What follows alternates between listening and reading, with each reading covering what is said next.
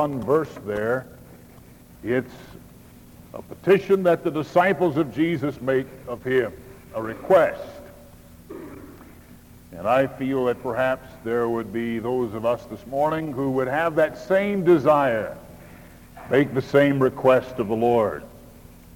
Luke chapter seventeen, verse five.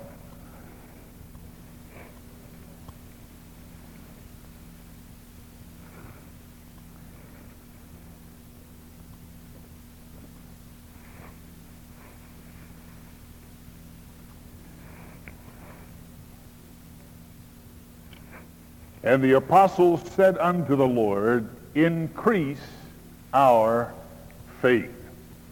Three simple words of petition to the Lord Jesus. As the apostles said to Jesus, increase our faith. I believe that this was the uppermost thought in Jesus' mind through the several years that he spent with these twelve men. I believe that the experiences that developed as they walked with Jesus were designed to that specific end, that they would grow in a knowledge of him and that faith might increase and develop in their hearts, and upon whose shoulders would rest really the leadership of evangelization and the, the leadership of the new church upon which the Holy Spirit was going to descend on the day of Pentecost. Jesus, I believe, was investing himself in these men, selected after much prayer, chosen from among those in Galilee to follow him and be his disciples and his students. And I believe it's important that they had recognition of their need, that one overriding, all-encompassing need that every disciple of the Lord Jesus Christ has, and that is faith. Back in the book of Habakkuk chapter two, verse four, there is a statement made that is repeated. It says, for the just shall live by faith. That seems to be the theme of Scripture. The just shall live by faith. That's repeated again in the book of Romans, the book of Galatians, the book of Hebrews. In the book of Romans, the emphasis is on the just and justification. The book of Romans is written like a court of law, the attorneys and the judge and so forth. And so the emphasis is on the word just. In Galatians, the emphasis is on the word live. The just shall live by faith. It's no longer I that lives, but it is Christ that lives in me. The life that I now live in the flesh, I live by the faith of the Son of God, who loved me and gave himself for me. In the book of Hebrews, the emphasis is on the word faith. And you'll read in the book of, in the eleventh chapter of that book, the sixth verse, that without faith it is impossible to please the Lord. For him that cometh to God must first believe that he is, and that he is a rewarder of them that diligently seek him. When you read through that chapter, there are individuals that are named and the faith that they demonstrated in every situation, in every culture, through every different personality and problem. Faith was the answer for their life. And so I believe that it is that that single most important ingredient between us and God, that we come to him knowing that he exists, that he is, and that he is a rewarder of them that diligently seek him. And so the apostles prayed this prayer, Lord, increase our faith. We talked last Sunday morning about the fact that God's dealing with man was not stereotyped. He does not deal with us, each one, uh, the same. The experience of our new birth, our regeneration, is as unique and varied as as many people are here in this auditorium this morning. God is a very personal God, and the weapons of our warfare are selected specifically for the battles that we face. And God, being so creative in his power and his wisdom, has a variety that is endless. And so each new battle, God has a brand new strategy, has a brand new source of strength, and a brand new plan of attack. And the weapons of yesterday cannot just be polished up and uh, taken into battle today. God has a different strategy for us this morning, and a different format, a different service than we had last Sunday morning. And it'll be just exactly what we need. Amen? The Lord is marvelous in this way. When we get to know how he works, he specifically tailor-makes the day and the strength to match that day, the grace sufficient for that day. And the Lord is marvelous in all of his ways. We learned then that, that the warfare, God specifically left some of those Canaanites in the land to teach the young men how to do battle and how to do war. We discussed the, the fact that at that particular moment, uh, warfare is not learned in the classroom, but on the battlefield, in the trenches, in the foxholes, eating K-rations, and that we are called upon to endure hardness as a good soldier. I want to submit to you this morning in the same light that faith is also not learned in the classroom. It is not learned through seminars and through seminaries. Faith is learned by experience.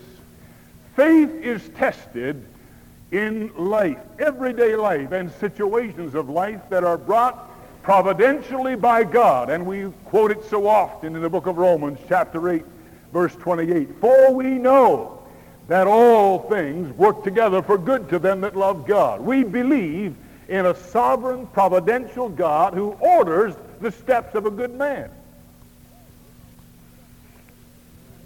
I do, don't you? I believe the Bible says it, that the steps of a good man are ordered of the Lord, and he delights in our way. And so when we walk in the light as he is in the light, we have fellowship. And the blood of Jesus Christ, God's Son, cleanses us from all sin.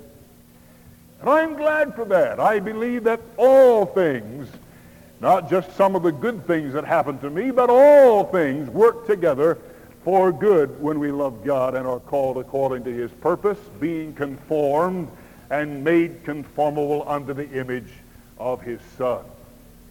So faith is learned then in the school of experience.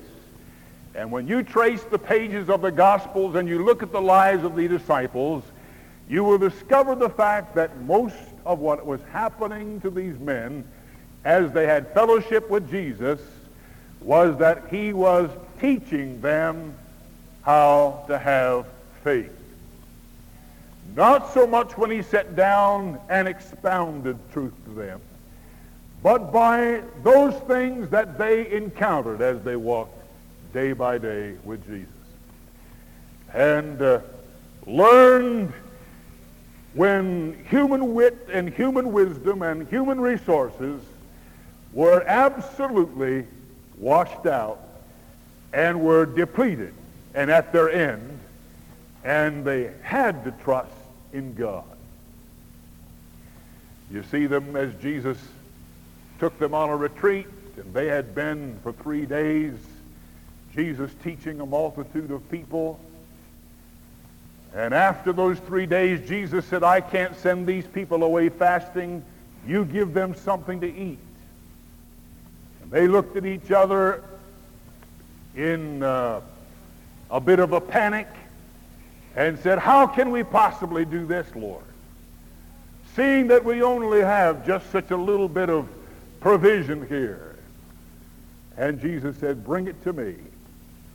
And they brought it to him. He had them sit down in companies of fifty, and they became involved with Jesus in the performing of a miracle of the feeding of those four thousand, and they gathered up seven baskets left over. And he said to them, now I want you to go across the, the lake to the other side. And uh, in another chapter where he had fed five thousand and they gathered up twelve baskets full, he went to the top of the mountain to pray, and they were going to cross the lake.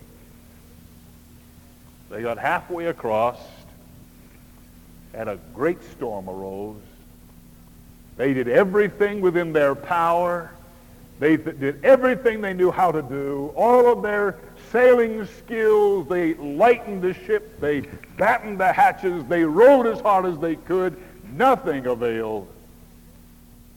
And they were desperate when Jesus began to come to them in that experience. I'm glad that regardless of how rough the waves and how rough the sea gets, he knows where we are, and he times his visit just right. And they saw him coming. They were afraid, not knowing who it was or why this was happening. And he came on board, spoke to the winds and the waves, and they obeyed him. And again they looked at each other and said, what manner of man is this, that even the elements respond to his command? He was doing more than just demonstrating power. He was teaching them how to believe God.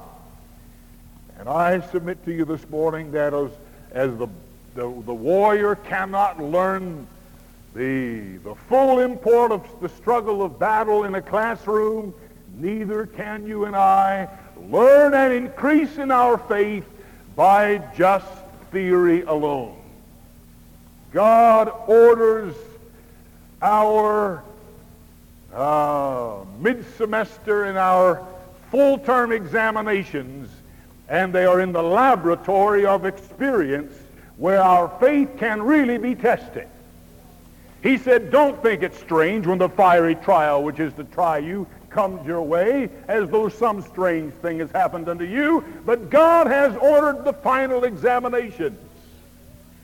And although theory is important and what we learn from the Word is important, it will be tested and proven and developed in our lives by experience. And in the crucible of extreme need, not a pleasant classroom, is it? Not a pleasant laboratory. But that's where it's found. That's where faith is developed. That's where the answer to the disciples' prayer is really brought into our lives.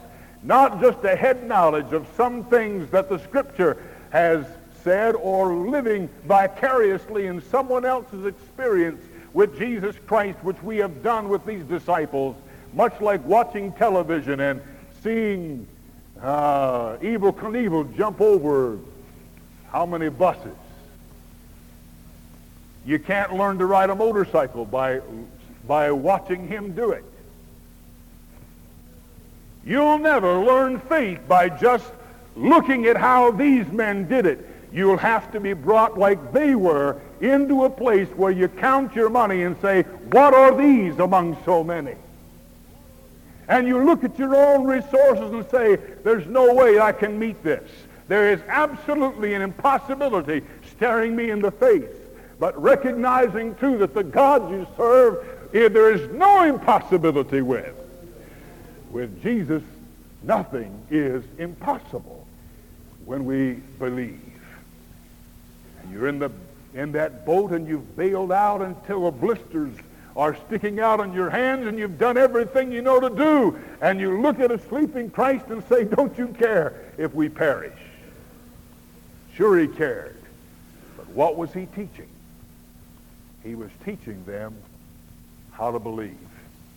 He was teaching them faith. Faith is not learned by seminars. Faith is learned by experience. Save your money and just say each day you get up, Father, I commit my way unto you, and I'm going to walk in the steps that you order for me today, in the knowledge that all things are going to work together for good to them who love God. And I love you. And so the experiences that you order for me today are for my good and for your glory, and I am going to learn how to believe. Hallelujah. Not only learn how to fight, but learn how to believe. And I believe the church needs to do that. I believe we need to learn how to believe God and how to trust in the Lord. And you'll never do that vicariously. You'll never do that. And I'm sure that testimonies are encouraging. They are uplifting.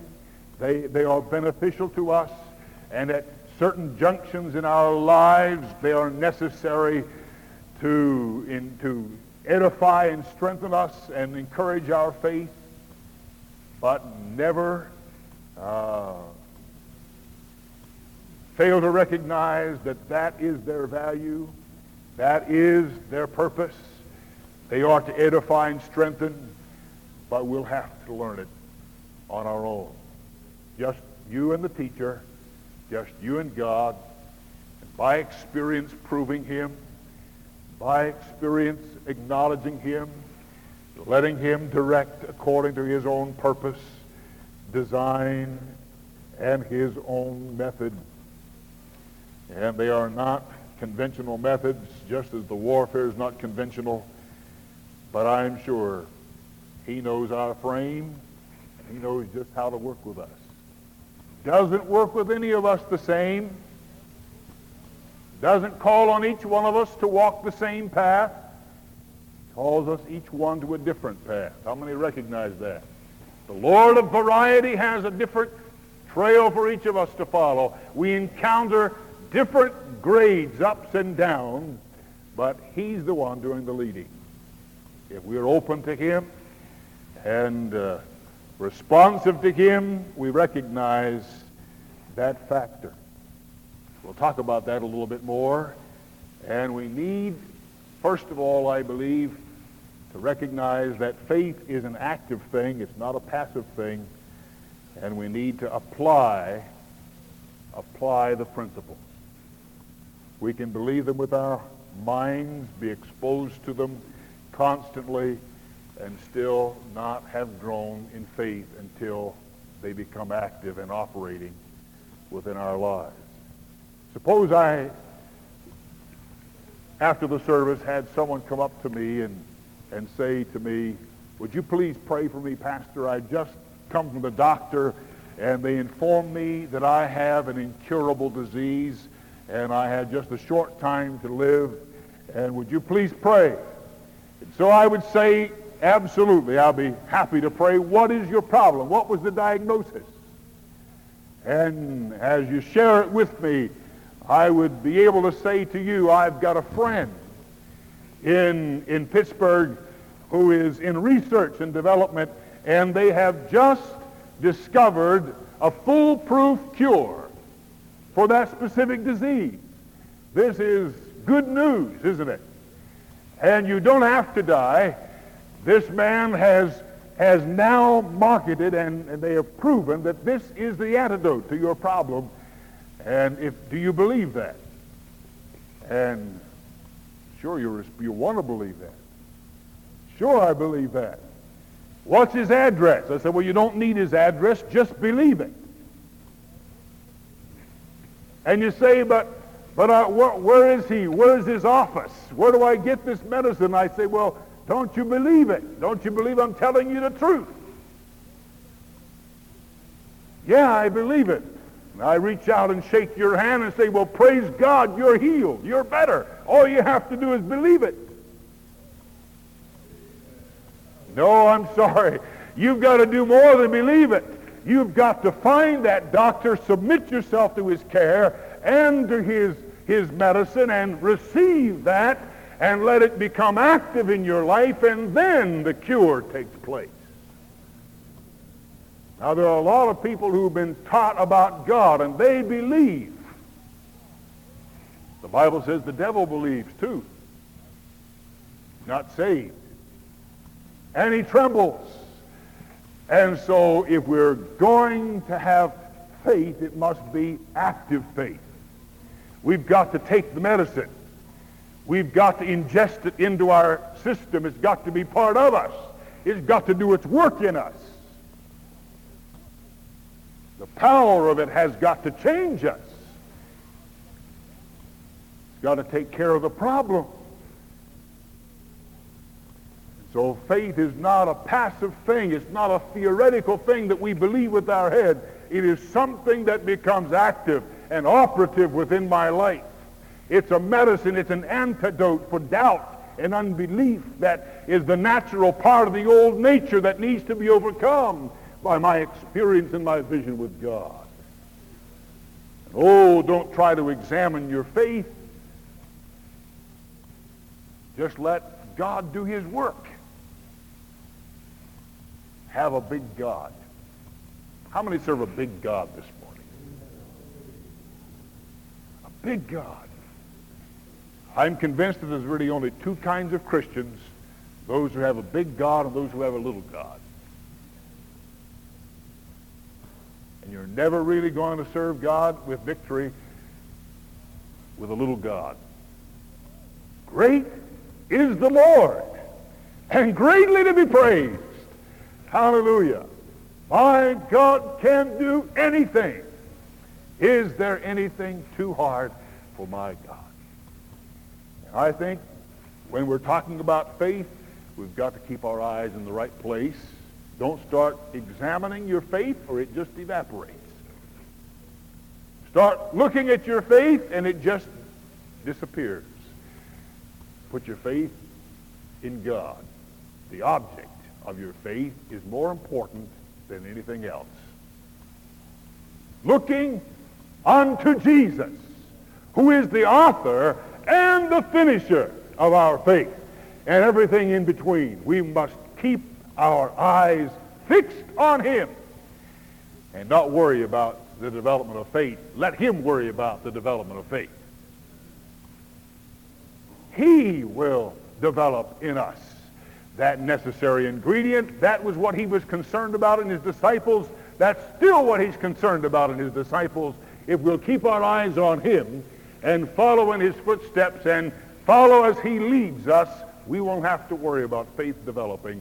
He'll see to it.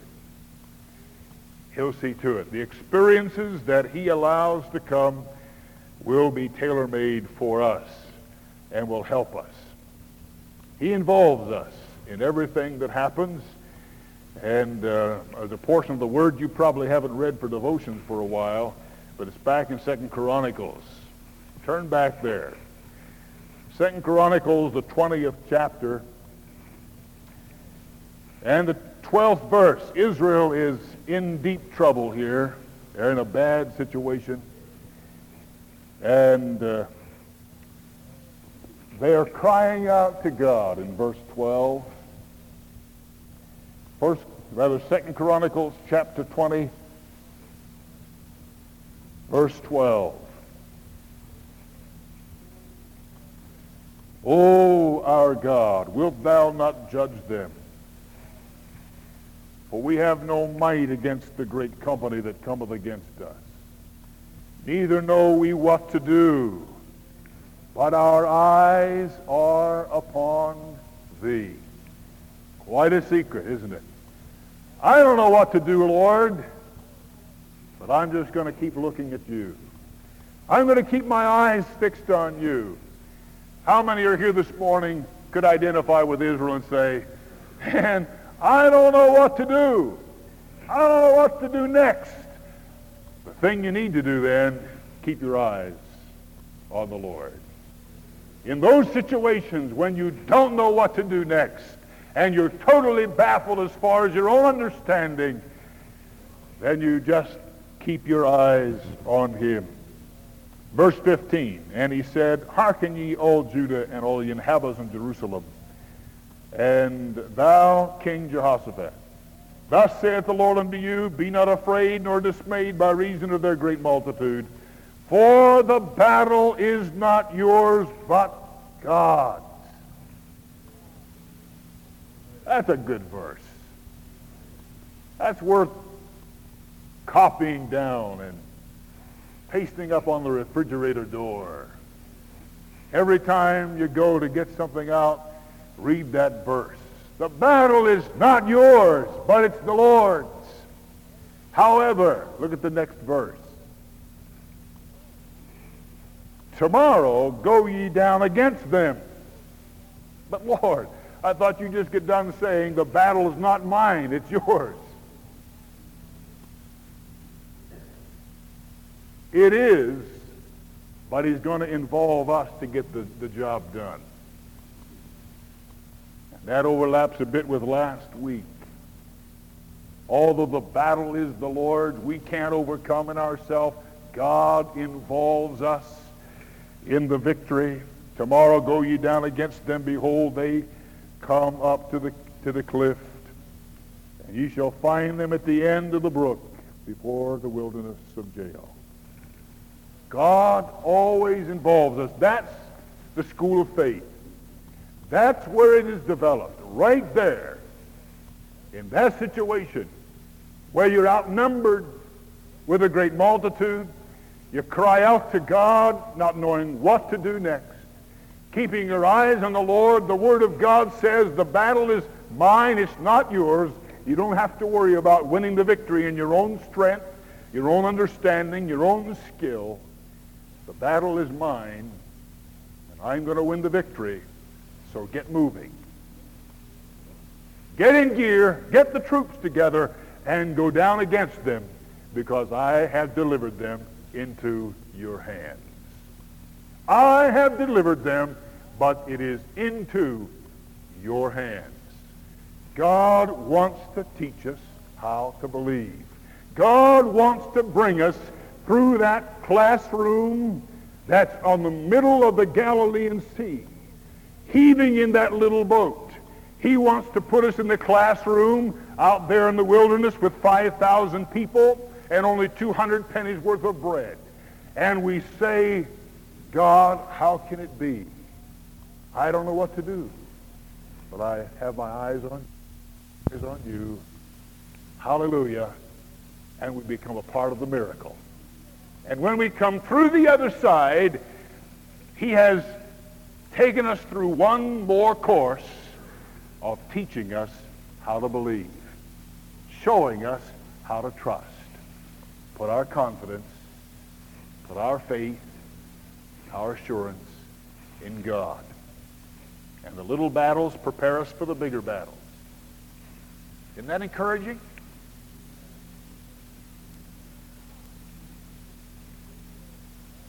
We will never outgrow our need for God. Doesn't matter how long you've been saved. Look at David's life, watching the sheep out there in the field, and a bear came.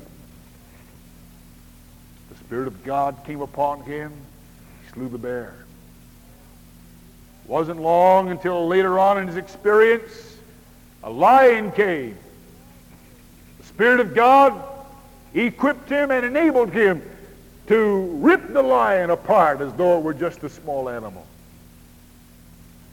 And there was coming a day down the road that he was going to face a ten-foot-tall, well-equipped giant that had been a warrior from his childhood. Hallelujah. All those small battles have been only preparation, kindergarten, so that when you got to junior high, you would be prepared. Isn't that the way he teaches us?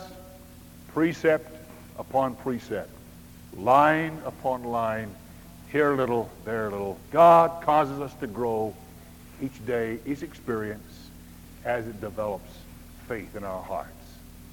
Small battles prepare us for the bigger battles. We need to see God this morning as a sovereign king. That means he sits on the throne. We delight to be able to sing, you are my Lord. You are Lord. You've risen from the dead, and you are Lord. But a king being sovereign is able to do his own will. We are subject unto him.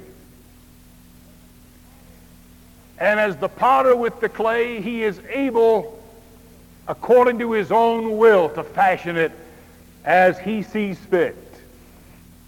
You really believe that?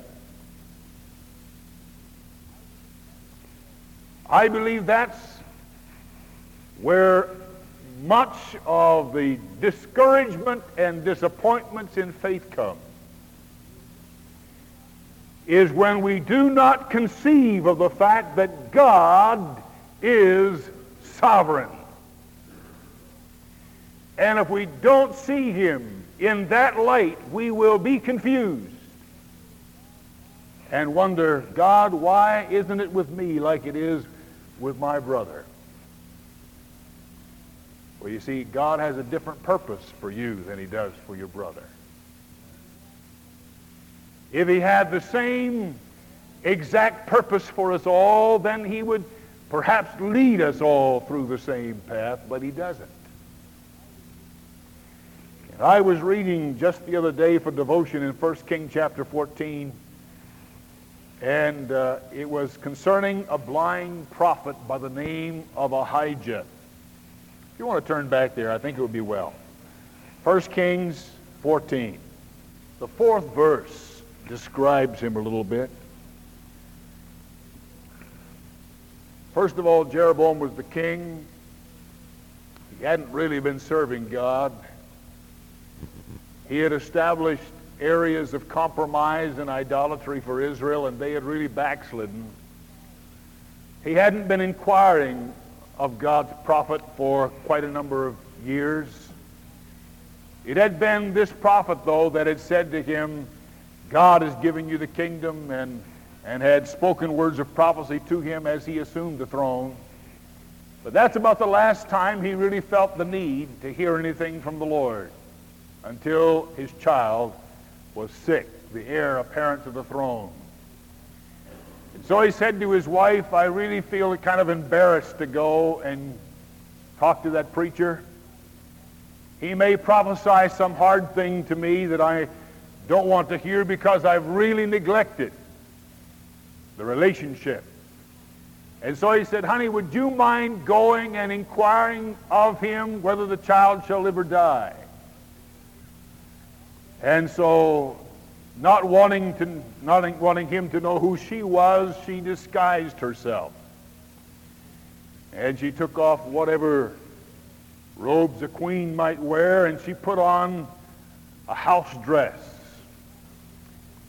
She took a basket and put some groceries inside there, some honey and some crackers and some other things, as though she had just come back from the market. And she was going to deceive this man into thinking she was somebody else. And the Bible says that she did. She deceived everybody else. No one knew who she was.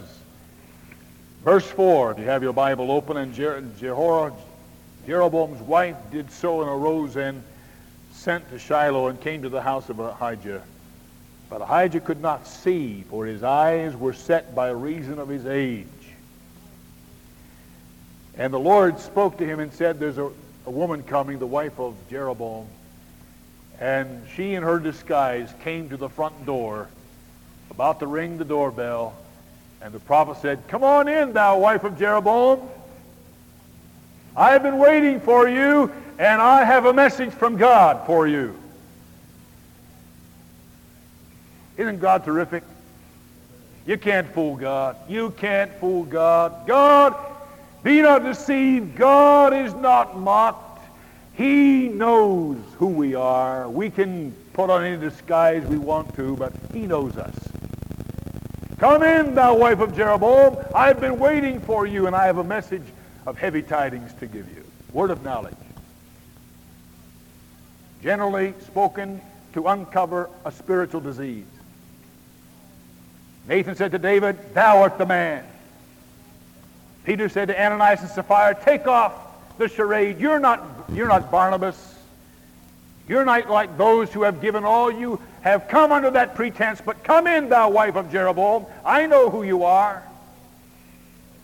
We can put on masks and pretend we are someone we are not, but God knows who we really are and has a word for us. Jesus said to the woman at the well, sure you're not married, you've been married five times, and the man you're living with is not your husband. He knows us, doesn't he? He knows us. And uh, This prophet of God was blind, but he could see with eyes that you and I don't have unless God gives us sight. When I read that, I thought about Moses. Moses has been held up to us as an example for every believer. This is the way, if you have real faith, this is the way God will operate in your life. How many know the record of Moses at the end of his life? one hundred twenty-some years old. The Bible says in Deuteronomy that uh, his eyes waxed not dim, neither was his natural strength abated. Tremendous. And if you really are serving God, if you're really trusting God, church, you're going to live to one hundred twenty, and your eyes are going to be twenty twenty, and your natural force is not going to abate, because that's the way it's supposed to be. Now, I'm going to ask for a show of hands. How many have ever heard that doctrine? No one. Good for you. One, two honest souls here. I'm telling you something this morning I hope you hear. Moses is not held up to us as an example of the way it is for all of us. Ahijah was as much a prophet of the Lord as Moses was. He was hearing from God and serving God with, with truth and with power, but his eyes waxed dim and he could not see.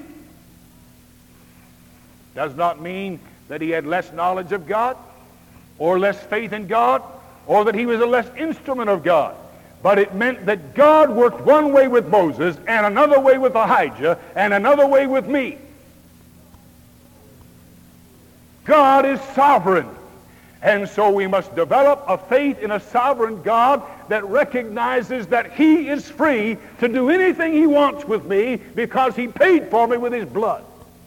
I am bought with the price, not corruptible things such as silver and gold, but with the precious blood of the Lord Jesus Christ. And I am his to command.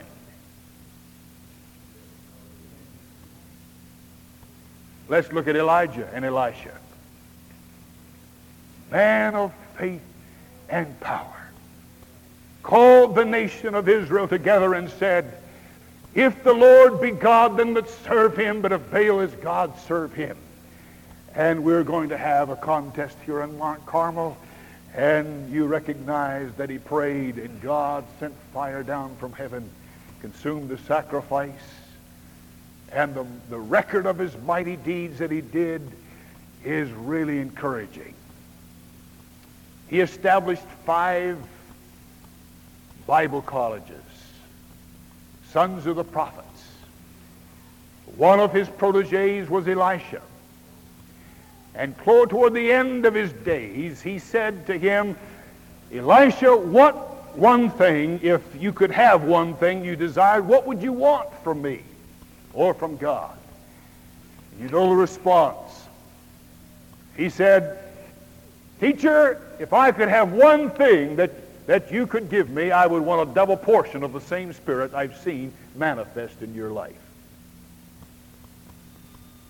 He said, "You've asked for a hard thing, but if you will stick around and keep your vision clear, keep your eyes where they, where they should be, it'll come."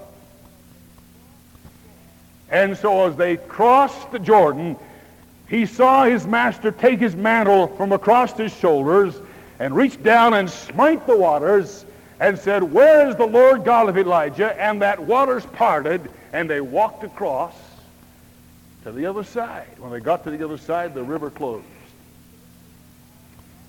When you read the record of how Elijah left this world, one of the two men of Scripture who did not die. The Bible says, as those two men stood there, that the chariots of the Lord, the horsemen and the chariots of Israel, came down and separated the two of them, and Elijah was caught up into heaven without seeing death in a whirlwind. Tremendous man of faith and power, raptured in the sight of Elisha. Wonderful. What specific request that Elisha prayed became his? He lifted that mantle as it floated down out of the sky, and he picked it up, went back to the same river, used the same words, and smote that water, and they parted, and he went across. If you read the record, exactly twice as many miracles are recorded in Elisha's ministry as are recorded in Elijah's ministry. He raised the dead, the Shunammite's son, and he, the, the water that was polluted and the stew that was poisoned, and the record of the miracles that he performed were twice as many. Surely, if God's going to be fair, here's a man of twice the power of Elijah. He must have been raptured. Surely the whirlwinds picked him up and carried him off to heaven. Anybody know how Elisha died? Jeffrey. Rose from the dead. Okay, it's just a couple pages from where you've been. The Second Kings, chapter thirteen. Second Kings, the thirteenth chapter.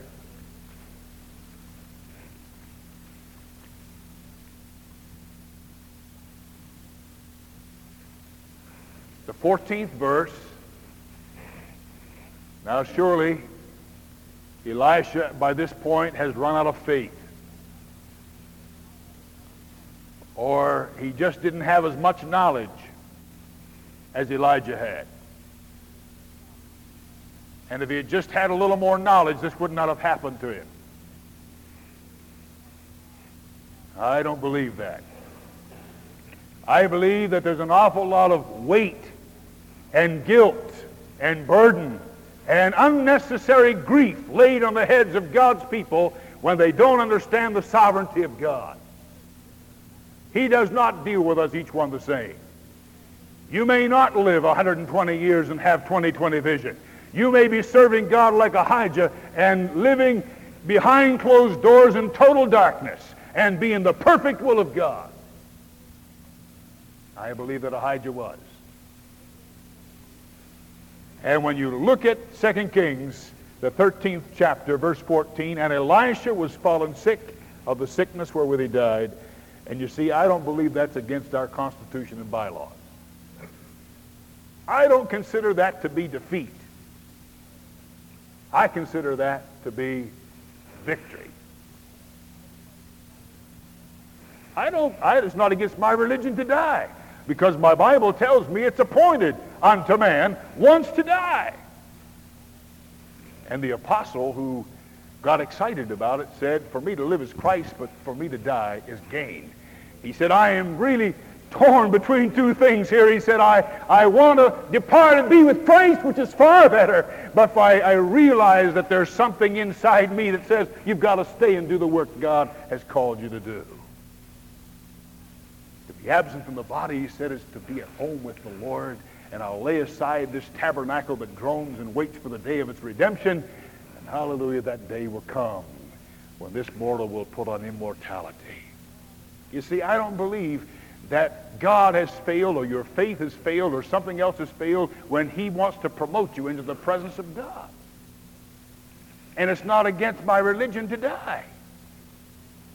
I want you to know something. Should Jesus tarry, you're going to die. They're going to have a funeral service for you. All of the people in the Word died.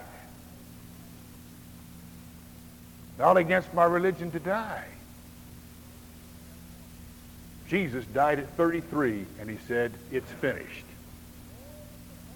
What was finished? All that the Father had given him to do. You hear what I'm saying? He's the Lord. I'm his property. John the Baptist was finished at age thirty. He was the voice of preparing the way of the Lord. He knew it. He said, he's got to increase, but I've got to decrease. That meant from top of the list down to zero. Didn't mean that he lost his faith. Didn't mean that he didn't have enough knowledge. It meant that it was finished. Hear what I'm saying this morning, and don't live under condemnation, unnecessary weight, and guilt. God is a sovereign God, and he will teach us faith if we will walk in the precepts of his word, the principles of his word, keeping our eyes upon Jesus. And it may be thirty-three, forty-three, fifty-three, or one hundred three until you finish the work that he has given you to do.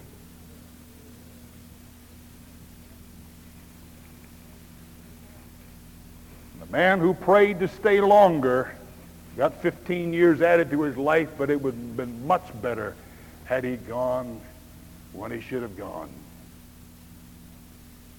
He opened the treasures to the eyes of the Babylonians, bore a son that was the worst. Backslidden leader led the nation of Israel down the drain. The record of his life was clean until that point, and God would have been glorified through him, and his record would be much different. You see, we can insist that God give us quail, and he'll give it to us until it comes out our nose. Now, we can be satisfied with his provision, with his manna, or we can say, God, I must have, I must have, I must have, and he'll let you have and send leanness to our soul. Give us what we insist to our own hurt and to our own leanness. You see, God's purpose for Elisha was totally different than it was for Elijah. It was totally different. God's purpose for you is totally different than it is for me. And instead of questioning why, why me, why this, why then, say, God, I'm yours. I'm yours. You command. And our faith has got to reach the point where it encompasses sovereignty. It says, God, I know you're the Lord. I know you're the Lord. I recognize you as being able, and I want you to perform your will. I'm persuaded that's exactly what he was talking to his disciple Peter about after the resurrection. And he said to him, Peter, do you love me? And then he began to share with him some, some information. And one final verse of Scripture before I close. In John twenty-one, I want you to see this, although you've read it often before. John twenty-one, eighteen.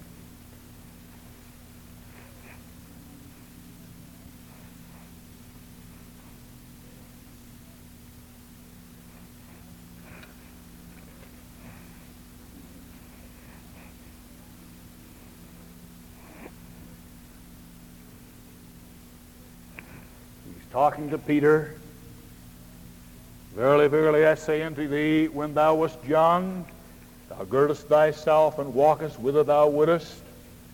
When thou shalt be old, thou shalt stretch forth thy hands, and another shall gird thee and carry thee where thou wouldest not. This spake he, signifying by what death he should glorify God. Now, I know that there are some who that would, they just can't understand how that can be. But I believe that we can glorify God whether in life or in death. How many believe that? You can glorify God in life, so whether we live or we die, we're the Lord's. Isn't that what the Bible says? So that whether we live or we die, we are the Lord's. And he said, Peter, I'm going to give you a prophecy. I'm going to give you a little insight into what you have to look forward to. This is the way it was for you when you were young. This is the way it's going to be for you when you're old. And he spoke that, signifying what death he should die to glorify God. And when he had spoken this, he said, follow me. But Peter had been vaccinated with the same shot some of us are getting today, and he looked over his shoulder and said, but God, what about this guy? What about John? Is he gonna, is that gonna be true for him too? You know what Jesus responded. He said, Peter, mind your own business. If I want to be different with him and let him live until I come back, that's my business. You follow me. That says to me exactly what I've been trying to say to you this morning.